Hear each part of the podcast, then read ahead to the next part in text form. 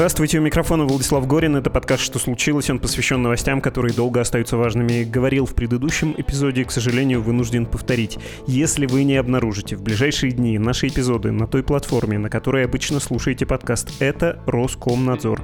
Недавно, как минимум, одна большая подкаст-платформа получила письмо из этого цензурного ведомства с требованием удалить, что случилось. Из плохого это не впервые, и платформы раньше шли навстречу цензуре, Яндекс, например. Из хорошего в этот раз платформы западные могут могут и отказать Роскомнадзору. Но в любом случае хорошо бы подстраховаться. Выберите и подпишитесь на любой другой платформе, на что случилось. Я специально не говорю названий, потому что заблокировать можно плюс-минус все, да, оно и будет, наверное, в конечном счете заблокировано, все к тому движется. Но надо все равно делать так, чтобы у вас была всегда вторая опора. Пока лучшим вариантом альтернативной платформы, если она для вас не является сейчас основной, могла бы стать, собственно, Медуза, наше приложение. Оно умеет обходить блокировки, там есть свой плеер, можно настроить оповещение о публикации того или иного подкаста Медузы, да даже иконку M можно заменить на другую, чтобы случайный стукач, заглянув в ваш телефон, не увидел сразу, что у вас есть наше предложение. На втором месте, в смысле альтернативных платформ, если мы составляем какой-то список, Телеграм-канал и, может быть, даже YouTube. В Телеграме Медуза Live мы выкладываем файлы, можно скачать эпизод, можно послушать прямо в Телеграме. YouTube-канал подкаста Медузы тоже рекомендую, хорошая вещь. Это было важное объявление, Жаль, что приходится на такое отвлекаться, но очень уж хочется не терять с вами связи. А теперь к теме. О чем этот выпуск? Министр здравоохранения РФ Михаил Мурашко заявил, что его ведомство до конца этого года ограничит продажу препаратов для прерывания беременности. По проекту приказа появится учет таких препаратов примерно по такому же принципу, как сейчас это работает с наркотическими препаратами. До этого момента препараты для прерывания беременности были рецептурными, но на практике их можно было купить и без рецепта. Ограничения, кажется, кажется, могут коснуться и препаратов экстренной контрацепции, те, что используются постфактум. Звучит это, я понимаю, сухо, но тут очень важен контекст. Все это было сказано в Госдуме и нашло понимание у депутатов на заседании, где обсуждалась, как сообщается в числе прочих вопросов, демографическая ситуация. Еще Мурашко успел сказать, что в России какая-то порочная практика, что женщины не хотят рожать сразу, после школы, видите ли, строят карьеру, получают образование. А еще можно вспомнить инициативы законодательно запретить идеологию child-free, чтобы это не значило репрессии против трансгендерных людей и ЛГБТ-людей, и при всем при этом звучала интенция рожать и служить надо, а не вот это вот все. Это прямо проговаривалось, и более-менее легко представить себе существенное ограничение права на аборты в ближайшее время с той же самой риторикой заботы о демографии, о рождаемости. Пора поговорить об абортах и их влиянии на демографию, как на это смотрит наука, а не политики в Российской Федерации образца 2023 года.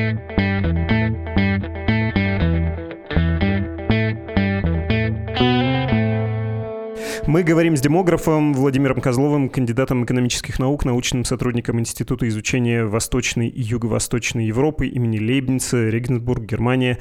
Также Владимир — сооснователь социально-гуманитарной лаборатории «Академические мосты». Здравствуйте, дорогой Владимир. Здравствуйте, Владислав. Рад вас слышать и видеть. А следите ли вы за тем, что в России говорят об абортах и как в последние годы относятся представители церкви и власти к этой, чуть не сказал, проблеме? Ну вот слово «проблема» надо будет еще обсудить отдельно.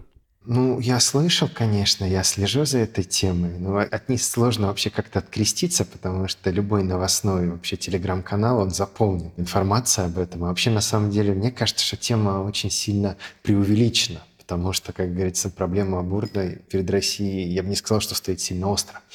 Но каждый инфоповод, он просто взрывает на неделю, мне кажется, и телеграм-каналы, и новостные ленты, и все, что только можно.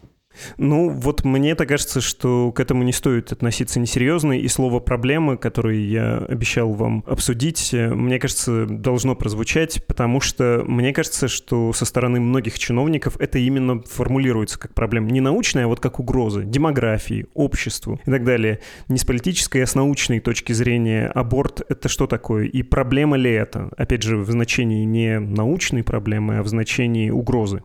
Ну, здесь, смотря с какой науки, давайте будем говорить с точки зрения демографии, да, медицину мы здесь оставим в стороне. Конечно, аборты могут быть проблемой, когда в стране нет контрацептивной культуры, когда у нас абортная культура. То есть, например, в Советском Союзе, я бы сказал, аборты были проблемой Потому что, ну, как бы, опять же, мы посмотрим на 60-е годы и, наконец, 80-х. Там может быть такая ситуация, что три четверти всех зачатий заканчивались абортами. То есть это свидетельствует просто очень низкой контрацептивной культуре. Тем не менее, в России современной, если мы будем смотреть вообще динамику абортов на число женщин репродуктивного возраста, на число рождений, то мы видим, что показатель, в общем-то, снижается. И вот, например, по числу абортов на число женщин или по числу абортов на число детей, ну, как бы мы достигли определенного уровня, достаточно низкого. Он вполне себе сравним с многими европейскими странами. Например, я могу сказать, что если аккуратно рассчитывать эти показатели, то в России число абортов там на число рождений, на 100 рождений, будет даже пониже, чем во Франции, например, или в Швеции. То есть, в общем, ситуация не очень страшно на самом деле. Социально, то есть да, есть куда стремиться. Да, конечно, до Южной Европы нам далеко, но все равно мы находимся на определенном плато сейчас, если посмотреть число абортов на число родов и число абортов на число женщин, и наблюдается плавное сокращение. И еще такой, может быть, методологический момент. Нас очень сложно еще сопоставлять с европейскими показателями, потому что в российской статистике аборты стоят вместе с выкидышами, с естественными абортами. А это где-то, ну, треть, там, 37, может, до 40 процентов всех случаев. То есть всегда надо посмотреть цифру, допустим, которую мы видим в международном сборнике, где-то там 300 с небольшим, 350, по-моему, там было на тысячу родов показатель из ВОЗовских сборников, и где-то его сократить примерно на треть. Тогда будут сопоставимые цифры. То есть здесь мы, конечно, даже не среднеевропейский показатель, но все равно, как бы, если выше, то не намного. Если смотреть на график э, по советской России, по абортам, то можно, в общем, увидеть такое скатывание действительно на плато примерно к уровню 1400 да, в год абортов. Я не знал, кстати говоря, что это смешивается с выкидышами. 400 уже очищенная. Это вы назвали очищенную сумму. Это, видимо, то, что названо было в пресс-релизе от осени 22 года, да, про 20 -й. Это очищенный. Да, и когда мы смотрим на эту цифру, то мы что здесь должны увидеть? С какими еще показателями это коррелируется? С рождаемостью, наверное. Ну, чем больше рожают, чем больше фертильных людей, женщин в стране, тем больше и родов, и абортов. А что тут еще нужно зафиксировать? Не знаю, возрастающая ценность, что ли, ребенка, потому что стали позже рожать и больше заботиться, что ли, о том, чтобы спланировать беременность, родить, и меньше опрометчивых зачатий, меньше от этого отказываются? Смотрите, тут очень аккуратно по абсолютному числу абортов, потому что это же зависит от рожениц и от числа рождений. Сейчас число рождений падает, и число рожениц падает. То есть, соответственно, будет еще больше снижение абсолютного числа абортов. Поэтому смотрите на число родов. То есть это где-то с выкидышами в районе 38-39 абортов на 100 родов, или европейцы любят считать на 1000, там где-то получается где-то 380-390, они еще в международных справочниках где-то 350 иногда дают, то есть там уже начинается очистка, потому что там еще есть частные там или нечастные вещи. То есть здесь очень интересный момент. Если посчитать там российские показатели последние, вот доступные, там будет выкидыш сидеть и прочее. Ну вот давайте возьмем эту цифру, вот эти вот 380 на 1000, из них будем вычитать как-нибудь вот эту вот одну треть выкидыши. То есть соответственно, меньше 300 наш показатель, и будем на него ориентироваться. А дальше, ну, если по женщинам репродуктивного возраста, то будет где-то примерно там 18 абортов, 17 на тысячу женщин. Потому что, я говорю, численность, она вызовет определенные проблемы. Как бы число женщин сокращается, число рождений сокращается, и будет число абортов автоматом падать. Но они падают не только автомат. А дальше почему это произошло? Да, вот это главный момент, потому что аборт вообще это очень такой поколенческий феномен, на мой взгляд. То есть чем дальше мы от Советского Союза, чем более молодые у нас поколения, тем более распространены у них знания о контрацепции. Для них уже аборт ну, это что-то совсем экстренное, если что-то случается совсем, там, я не знаю, какой-то случай тяжелый, незапланированный и так далее. Поэтому таких случаев все меньше и меньше. Это все реже и реже получается. Есть, конечно, определенные маргинальные категории, ну, вообще аборт, он обычно действительно происходит в возрасте 25-29 лет, тогда же, когда и происходит основное деторождение. То есть здесь, как говорится, разрывать не стоит эти события. Но, в принципе, у нас были маргинальные категории, это были более старшие когорты, сейчас это потихонечку сходит на нет, потому что не выходит из репродуктивного возраста. Но определенное время были такие случаи, когда после 30 лет достаточно часто это было. Но сейчас, я говорю, сейчас вот такие советские когорты уже вышли из детородного возраста, и вот аборт реально ушел в очень маргинальные слои населения. Можно сделать такой предварительный итог про то, что уровень развитого городского, индустриального, развитое, может, не очень хорошее слово, оценочное, но я имею в виду индустриализированного общества, и этот показатель не какой-то кошмарный, не стоит тут заламывать руки и говорить, что мы хуже всех. А такие голоса есть, и там, например, бывшая омбудсмен Кузнецова нечто подобное произносила несколько лет назад. Я, говоря о том, что посмотрел перед нашей беседой, хотел бы поделиться одним таким вот, ну, нехорошим ощущением, которое меня напугало. То есть мне тоже не показалось, что в России какая-то катастрофа, какая-то особенная ситуация с этим, но я видел график, где происходит снижение числа абортов, но там был второй показатель, с 90-х и до наших дней примерно.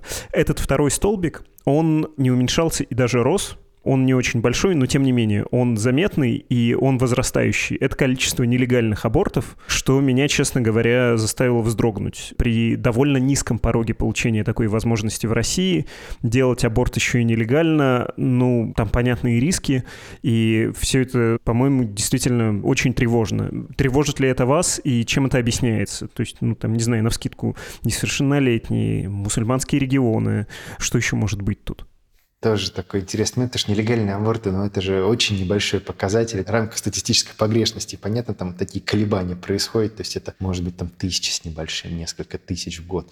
Ну, скажем так, с малыми величинами там любое колебание небольшое, конечно, может вызывать определенный шок, но я бы здесь ситуацию не драматизировал, пока у нас действительно низкий порог входа э, в легальный аборт, их будет немного. Ну, это совсем какие-то случаи, там, может быть, отдаленные регионы, может, там совсем маргинальные группы, может быть, просто народ что-то там не понял, там, это кажется позором чем-то, что если пойдешь в клинику, об этом всем сообщат, и это, как говорится, позор, и тогда надо пойти в ту же клинику после окончания смены и сделать там же, будет считаться как нелегальный аборт. То есть это совокупность различных частных случаев, ну, конечно, Россия большая, на несколько тысяч их наберется. И, конечно, ситуация последних лет, когда действительно сообщают об абортах везде, то есть эта процедура стала позорной, все, в общем, всех клеймят, Хотя на самом деле вообще по сравнению с Соединенными Штатами, ну, в России до сих пор не позорно говорить об абортах и прочее. Ну, в некоторых сообществах возможно. Да, конечно, совокупность определенного давления, которое оказывалось и оказывается сейчас – оно приводит к тому, что в большой России все время будут возникать какие-то случаи. Можно посмотреть на материнскую смертность от аборта. Она у нас низкая, но тем не менее, конечно, в таком низком показателе неизбежны колебания.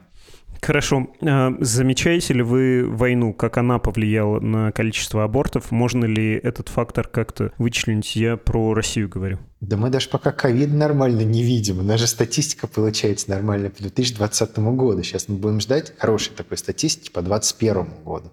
По 2022 войну мы по-хорошему увидим в 2024 году только. Вот уже такие более-менее очищенные данные. То сейчас какие-то пресс-релизы выскакивают по 2021, по даже кто-то по 2022 публикует. Но так вообще, исходя из э, того, в какие года, с какой задержкой дается статистика, это, в принципе, ничего плохого в этом нет. Там же надо собрать по частным клиникам дополнительно. Как раз посмотреть, что есть выки выкидыш, что есть аборт, по каким показаниям они были сделаны, по каким возрастам.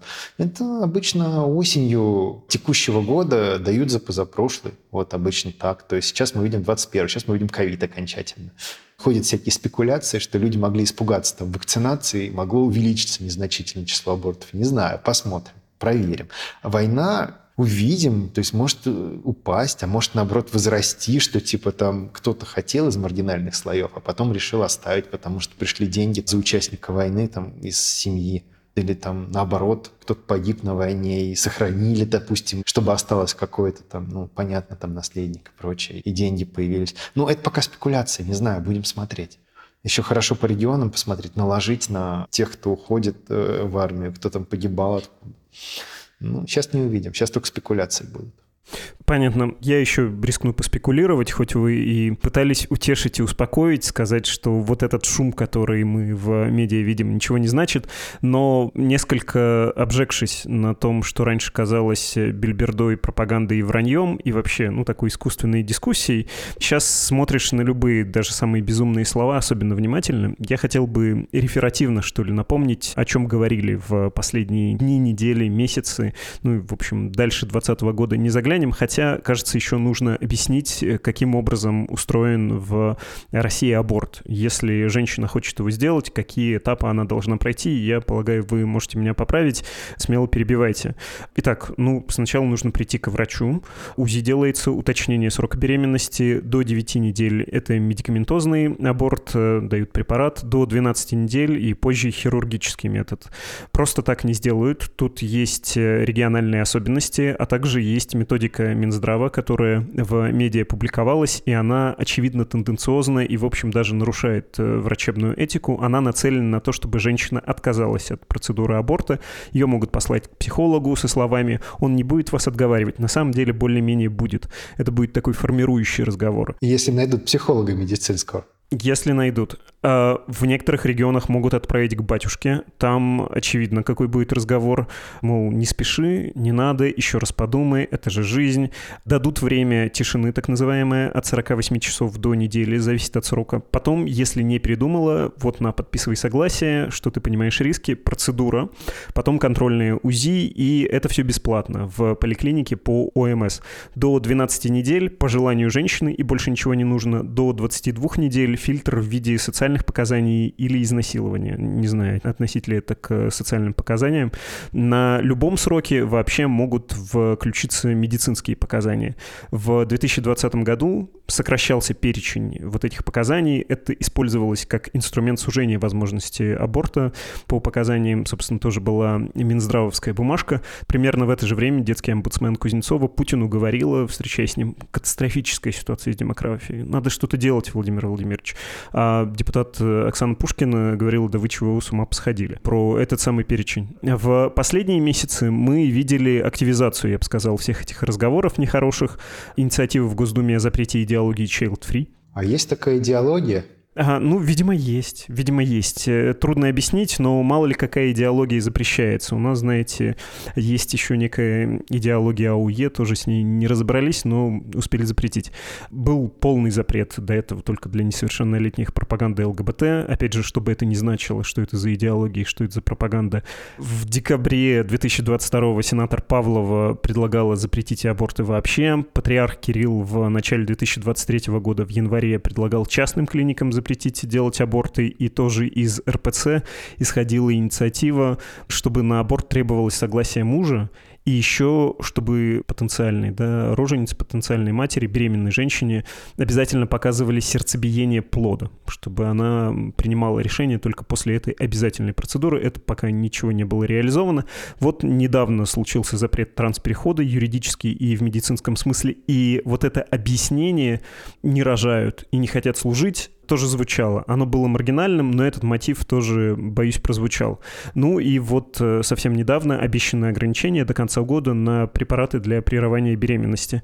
И каждый раз, когда это возникает, тот же Мурашка, да, говорит, это какой-то неправильный паттерн, что женщина собирается делать карьеру, а не рожает детей. Что это за перевернутая, извращенная ситуация самореализации женщины? Вот этот мотив, что нужно чего-то предпринять, ограничить для того, чтобы помочь деторождению, демографии, у нас же демографическая проблема, он неизменно присутствует. А с точки зрения науки демографии, это как работает? Вообще эти ограничения могут сработать на увеличение рождаемости? Ну, в краткосроке, пока народ не сориентируется, могут, конечно. Ну, вы представляете, носит там представительница маргинальной категории плод первые, там, не знаю, несколько недель узнала об этом, и такая говорит, сделаю-ка я аборт, а тут его раз и запретили. В таком случае, да, конечно, технически это увеличит рождаемость, но опять же, это действует, ну, как показывает практика других стран, ну, пару лет, пока народ не сориентируется. Хорошо это или плохо? Ну, понятно, что плохо, потому что, ну, не все, конечно, пойдут делать криминальные аборты, и даже если это криминальный аборт, этот аборт, скорее всего, закончится безопасно, ну, скорее всего, будет сделан в той же клинике, только после закрытия. Но, тем не менее, коррупция возрастет, э, детей начнут оставлять как-то. То есть это же сразу надо принимать меры по противодействию тому, чтобы детей оставляли при рождении или отдавали в детские дома, или, значит, увеличивать число детских домов, потому что у нас это все сильно сократилось в последнее время. Это очень хорошая тенденция тоже была, что ну, вообще детских домов в России стало значительно меньше, устраивали в семьи. То есть это, в принципе, что надо готовить уже, получается, семьи, которые будут готовы принять тех детей, от которых отказались матери из-за того, что не смогли сделать аборт. Я про это ничего не слышал. Ну, да, первые два года какой-то эффект будет, все будут радостно кричать, вот мы же говорили, а эти ученые говорили, нет, да ничего они не понимают, да надо их финансирование лишить, еще что-нибудь с ним придумать. А потом народ сориентируется, маргинал сориентируется. Кто не совсем маргинал, а рядом с границей съездить в Беларусь или в Казахстан, нормально сделать там аборт. Вот как в Польше ограничивают, а в Литву можно съездить, там, в Германию, в Венгрию, еще куда-нибудь. Кто-то, наверное, будет использовать больше контрацепции, кто-то будет просто сдавать детей сразу уже готовым семьям. Как семья будет с этим справляться? Вопрос второй. Ну, хорошо, в принципе, в рамках этой идеологии я уже представляю, может быть, какие-нибудь там юнармии или что-нибудь еще там, которые будут принимать и воспитывать этих детей полка. Я не понимаю, почему про это разговор не ведется, если честно. Я просто не силен в молодежном движении, может, поэтому что-то не понимаю. Но я бы уже в параллели развивал дополнительно какие-то там разговоры о том, что вот мы там возьмем всех детей, от которых отказались, мы их воспитаем патриотически и так далее и тому подобное. Ну, конечно, какой-то эффект для демографии, конечно, быстро схлынет, там подпрыгнет, также вниз все упадет. Еще вопрос непонятно, с какой скоростью. Вот. Ничего хорошего с этого не будет в итоге. Ни для демографии, ни для общества. Но если полностью запретить аборты, да и если ограничивать их тоже. При этом тот же Мурашко, нынче помянутый, он не так давно говорил по итогам 2022 года 44 тысячи женщин отказались от аборта после доабортного консультирования, да, после вот этих разговоров, переубедили. И вообще, если забить Мурашко аборт, то помимо вот этих последних высказываний можно увидеть, как э, он, ну и, в общем, другие чиновники с большой гордостью говорят о том, что снижается количество абортов. Это для них как какой-то целевой показатель. Так и до них снижалось. Вот я и хотел спросить, да, насколько тут их заслуга, а насколько настало лето, спасибо партии за это? Да вот, э, как мы в самом начале говорили, не похоже, чтобы это была их заслуга. По-моему, там все само эволюционирует. А кого там смогли отговорить, не смогли отговорить, это, извините, статистику просто стали вести. Возможно, и раньше тоже кого-то могли отговорить, когда просто не вели статистику. Кто-то сам отказывался после там, консультации с врачом тоже же не сразу всем делали, тоже же давали какое-то время раньше. Так что сложно что-то говорить. У нас нет сопоставимых данных, где их заслуга, где нет. Ну, на их заслугу не сильно похоже. Похоже на то, что просто такая эволюция. А уж если просто считать число абортов, ну извините, число женщин в репродуктивном возрасте падает, и число рождений падает. Если они по абсолютам посчитают, конечно, они будут здесь молодцы.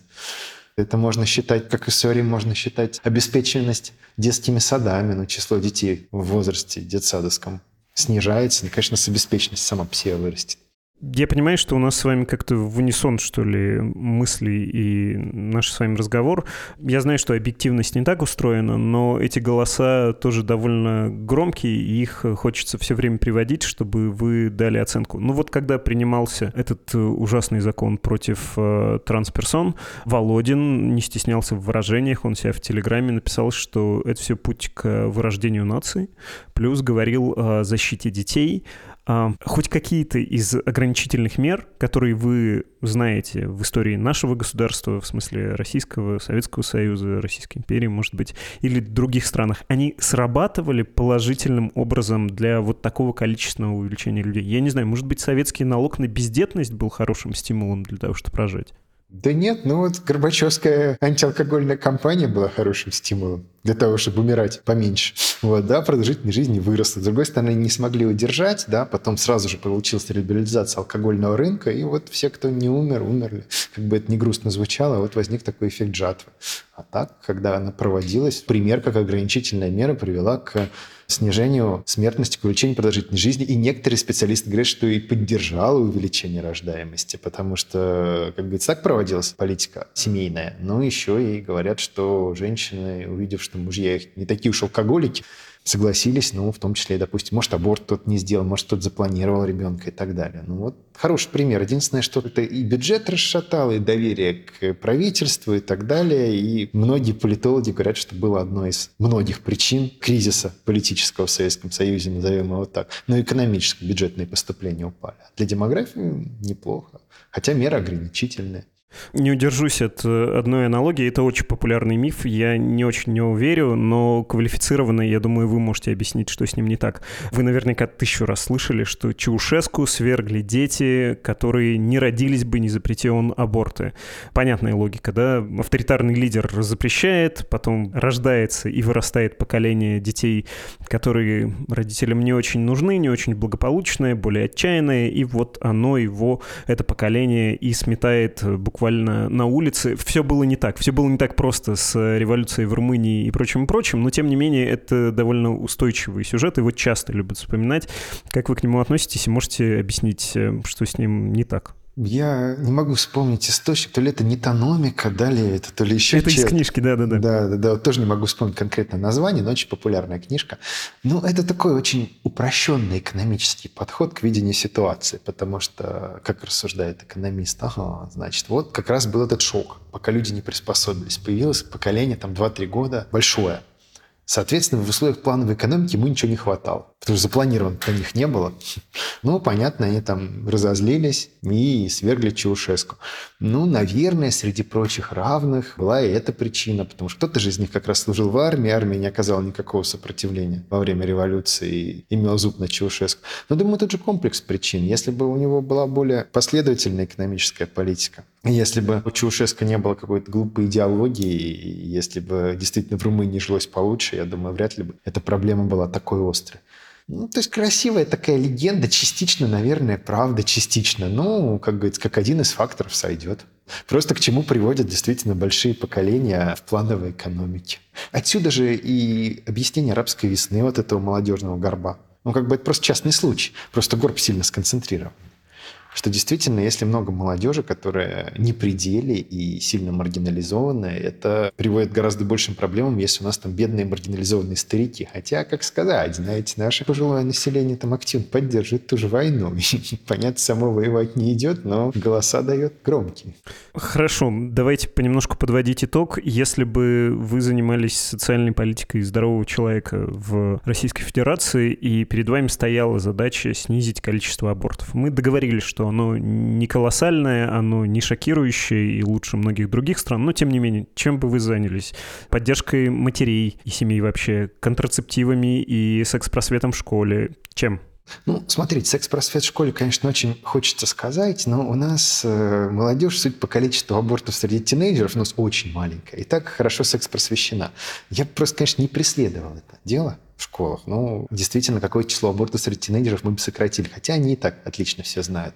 Скорее всего, аборты совершаются людьми, уже состоящими в браке, имеющими детей, и значит, возможно, здесь была где-то нехватка контрацепции или какое-то незнание, например, о той же гормональной контрацепции. То есть я бы сделал, может быть, секс-просвет среди тех, кто уже чуть более взрослый, и в том числе среди врачей, которые назначают тоже гормональную контрацепцию, потому что частенько она не срабатывает из-за того, что либо клиент не знает, либо врач не знает, как с ней нормально пользоваться. То есть да, здесь я бы современными методами контрацепции действительно занялся и провел бы секс-просветы среди медицинских работников и среди населения, как вообще работать современными методами контрацепции, не только с барьерными, которые у нас и так все отлично знают, как работают. А социалка, ну слушайте, социалка, она неотъемлема от семейной политики. Конечно, в надо продолжать инвестировать, конечно, надо бороться с бедностью, с такой ситуацией, что рождение каждого дополнительного ребенка, оно увеличивает риск бедности. Но везде увеличивает риск бедности, на самом деле. Но в России оно очень кратно увеличивает риск бедности.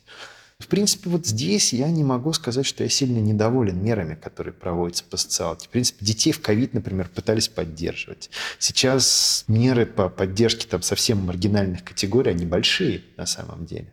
И это не только так называемые гробовые военные, нет. На тех же детей выплаты тоже идут разных возрастов. То есть это уже проводится. Я бы это не свертывал, я бы это увеличивал даже. Вот три таких меры. Но социалка, я говорю, социалка у нас, в принципе, вот пока никто там ничего не резал. Уже радует. Вот, семьи с детьми хоть как-то поддерживают. Конечно, есть куча всяких глупостей там по поводу поддержки первых детей, которая у нас ни к чему не привела, истратила много денег и отвлекла там средства на третьих детей. Ну, это уже другой разговор. Так хочется спросить, но я с вами делился уже этим ощущением травмированным, да, что всякое безумие, которое раньше невозможно было себе представить, казалось, что это дураки делают э, для дураков или умные для дураков на центральном телевидении, шоу там, не знаю, война в Украине. Много-много лет, э, начиная с первого Майдана, Украина была в центре этих шоу. Но не знаю, кто как, я не мог себе представить полномасштабное вторжение. Даже после 2014 года мне казалось, что это невероятный эксцесс, он как-то будет будет отыгран неизбежно назад. Но вот это случилось. И сейчас, когда Мурашка говорит, совершенно порочная практика, которая сформировалась в обществе, я вчера об этом говорил, когда сформировалось убеждение, что женщина должна получить образование, дальше сделать карьеру, потом материальную базу себе обеспечить. Только после этого, уже подходя, так сказать, к такому сложному возрасту репродуктивному, озаботиться деторождением. Что в результате получается? Возникают дополнительные проблемы в виде бесплодия и невынашивания. А, ну вот читаешь так такое и думаешь, вполне себе Владимир Путин э, дневник служанки может устроить на территории Российской Федерации. Это пугает. Можете вы себе представить такую реальность, что женщинам в России говорят, нет, не рожала, не учись, или там, не работай. И какие последствия у этого будут? Это, знаете, это возврат какой-то даже, я не знаю куда, это дореволюционный, потому что, извините, все, про что говорит Мурашко, сложилось после Великой Октябрьской социалистической революции, назовем так, хотя она же была модерновая по своей природе, и сразу потом пошла индустриализация, коллективизация, то есть сломали как раз все традиционные устои 20-30-е годы. Любимый всем товарищ Сталин это сделал. Хорошо это или плохо, это другому ценить.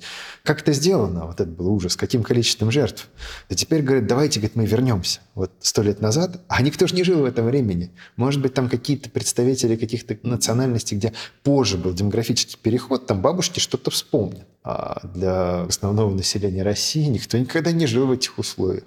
Никто ничего не представляет. Поэтому, мне кажется, когда говорят традиционное общество, вот все имеют в виду либо какую-то там одноэтажную Америку 50-х годов, либо какой-то Советский Союз во время перестройки времен антиалкогольной кампании и активной пронаталистской политики. Что-то такое имеется в виду. И там тоже было нетрадиционное общество. Там все очень активно получали образование. Но при этом кто как мог, тогда и рожал. Да, тогда рано достаточно рожали, но туда хотят вернуться, наверное. я просто не понимаю, к чему хотят вернуться. Я не могу представить себе настолько такую дремучесть, когда женщинам скажут, не учитесь, если вы не рожали, и они будут рожать. Они, не знаю, не учиться, наверное, будут, что-нибудь еще там придумают.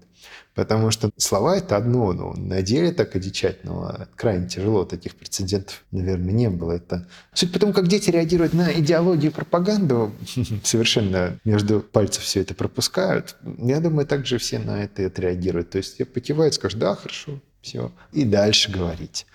Думаю, Мурашка сам так, если приглядеться, он просто как это чисто хочет удержаться, поэтому и говорит все это. В принципе, если посмотреть на его карьерный путь, не был он мракобесом. Никто там в Минздраве не был мракобесом. Так-то по-хорошему. Понятно, что они это говорят, наверное, не потому, что разделяют эти вещи, а просто хотят выжить. Так что давайте, как говорится, посмотрим на ситуацию глазами. Карьериста, да, мракобеса нет. Может, вы знаете пример, где удавалось развернуть назад к традиционализму общества? Потому что я думаю, например, про Иран. Там была, очевидно, такая консервативная революция. Да? Опять же, сильно сглаживаю углы. Я просто заглянул вот сейчас, сколько на женщину рождений в Иране. 1,7. В России 1,5. Но в Иране сильно моложе население. Там в районе 30 лет э, средний возраст, в России ближе к 40. То есть э, это абсолютно объяснимо, почему так. Может может, кому-то удавалось, может, я зря на Иран смотрю, там кто-то смог, поставив такую задачу, опять загнать вот в эту крестьянскую рождаемость свой народ? Суммарный коэффициент рождаемости не зависит от возрастной структуры населения, он очищен. Но смотрите, Иран – это как раз яркий пример, когда с точки зрения репродуктивного поведения ничего не удастся. Уж насколько иранская идеология, что она только не делала. Ну, когда, правда, были деньги, и когда они действительно платили за детей, там подскакивала рождаемость. Когда деньги кончались начиналась голая идеология, все опять валилось вниз. Но как бы Иран уже 40 с лишним лет живет э, под гнетом очень регрессивной идеологии. Это, конечно, сильно отбросило Иран назад. Так бы, я думаю, мы видели что-то сравнимое с Южной Кореей, если не с Японией на территории Ирана.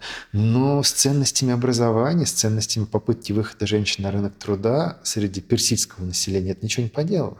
И в Иране сразу после исламской революции рождаемость упала там с 6 с лишним где-то примерно до трех, потом до двух, и сейчас вот примерно 1,7. Там, я говорю, там есть периодические колебания, когда экономические какие-то возможности улучшаются, дают им какие-то пособия, то да, там чуть-чуть подскакивает, видимо, за счет отложенных рождений, но в целом тенденция такая, что образованные рамки нет, их загнать не получается. Чтобы аятолы не говорили, это просто, как говорится, нация с фигой в кармане.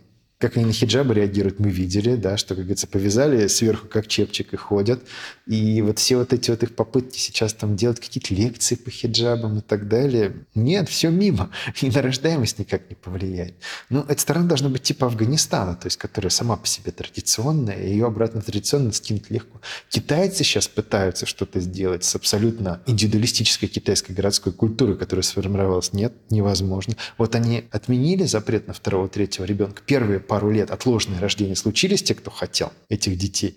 И все сейчас вернулось к равновесию, но очень низкое в городском Китае. А сельский Китай тоже почти весь переехал в города, кто хотел. Тоже не получается загнать традиционное общество. Арабы, кстати, по всему миру, если так приглядеться, что в Израиле, что, кстати, во Франции и так далее, представители арабских стран, там сейчас снижается быстро рождаемость. Есть, конечно, всякие группы, типа там тех же Харидим, вот, например, или некоторых сект в Соединенных Штатах, там типа Амишей, например, отчасти мормонов, но как бы они не модернизировались чтобы обратно загоняться. То есть это как сформировались эти сообщества, так они идут сами по себе.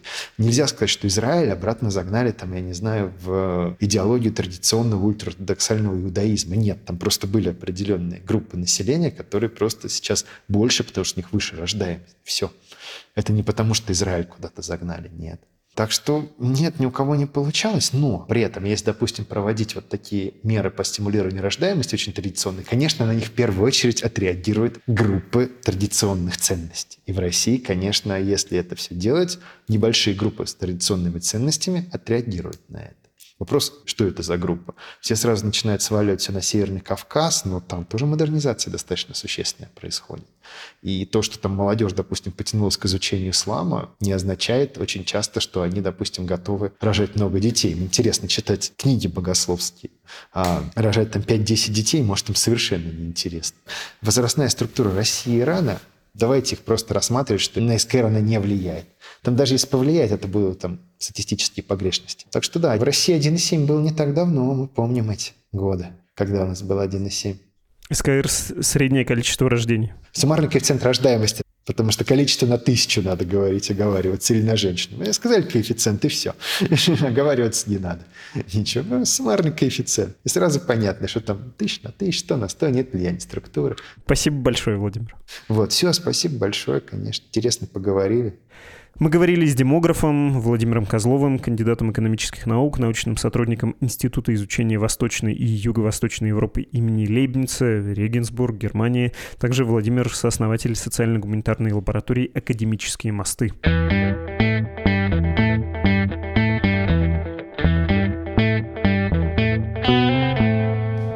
По сложившейся традиции, под конец выпуска я читаю послание, которое вы присылаете нам на адрес подкаст собакамедуза.io без имени письмо.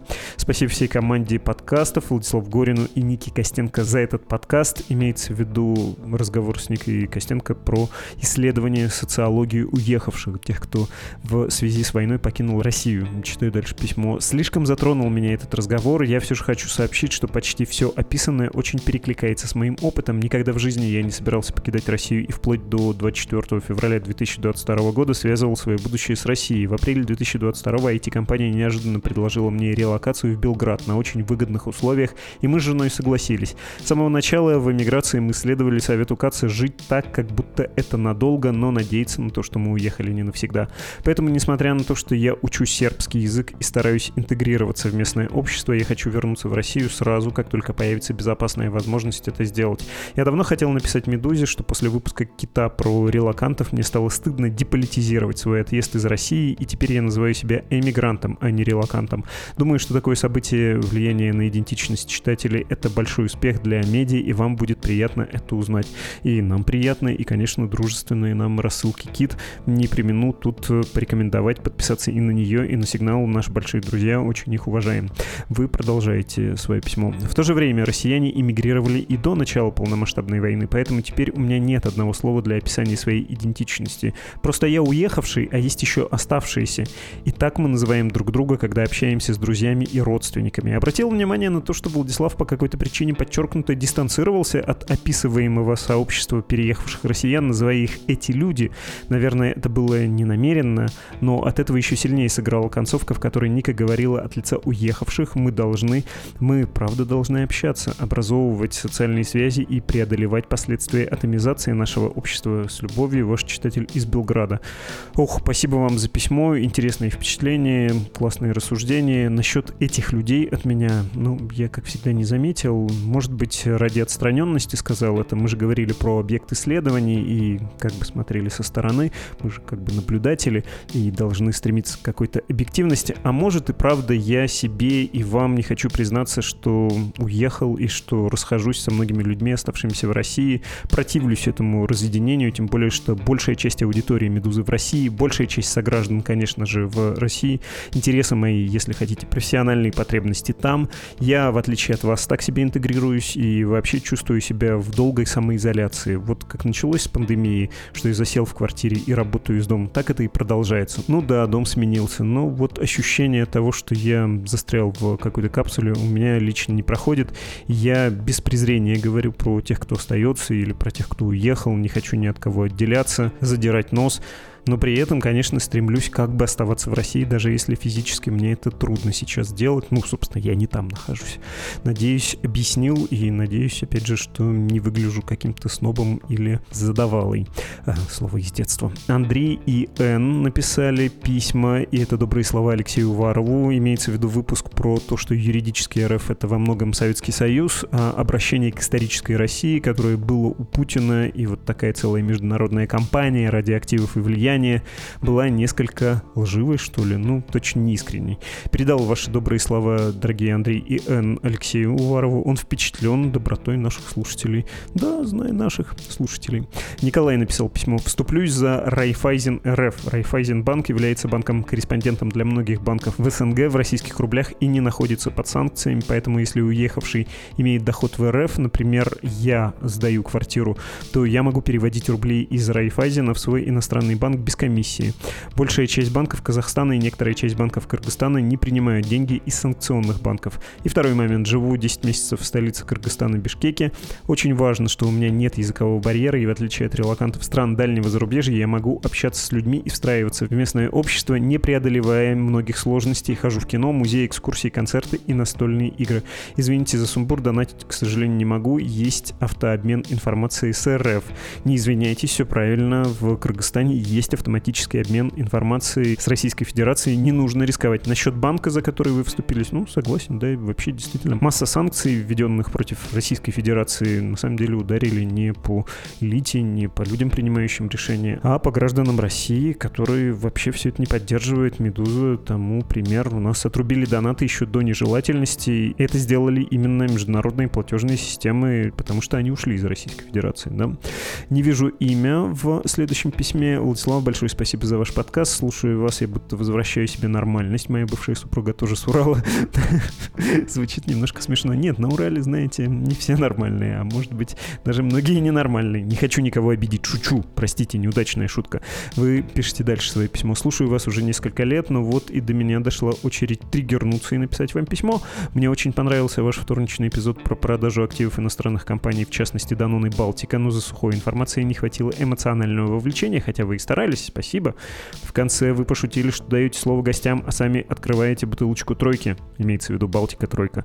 Но что же остается нам, вашим слушателям? Слушайте, ну я же не буквально ее открыл. Вы тоже можете сделать вид, что открыли. Пшик. И дальше ваше письмо. Моя страна развязала СВО, мои друзья за границей, мои любимые музыканты надолго покинули страну. Я даже не могу поностальгировать, прогулявшись с бутылочкой Егермейстера по томной Москве последнего лета или посидеть за баром с кружкой импортного стаута, как мы любили когда-то. К вопросу о том, почему мы не идем свергать режим, вы, кажется, уже исчерпывающе ответили после запрета экстренной контрацепции, про который очень жду ваш разбор. Ну, вот сейчас мы про это буквально говорили, хотя не с медицинской, а скорее, да, с демографической точки зрения. Нам остается только петинг и скрепы, пишите вы. Я понимаю, что несколько сумбурно это звучит, обращаюсь не к вам, а к остальным слушателям, но мне кажется, тут в этом письме ценны эти эмоции, пусть они и так стробоскопически выражены. Дочитываю письмо. Понимаю, что ваша профессия факты и события, но в некоторых эпизодах был бы рад увидеть больше эмоциональности от вас или экспертов, неважно, соглашусь я с ними или нет. Вопрос про поддержку «Медузы». Озвучите экспертное мнение или дайте, пожалуйста, ссылку на материал. Ссылка на материал «Как помочь Медузе» есть ко всем последним эпизодам, что случилось, включая этот. Пожалуйста, заходите, там все объяснено, почему просим, у кого просим, как безопасно это сделать.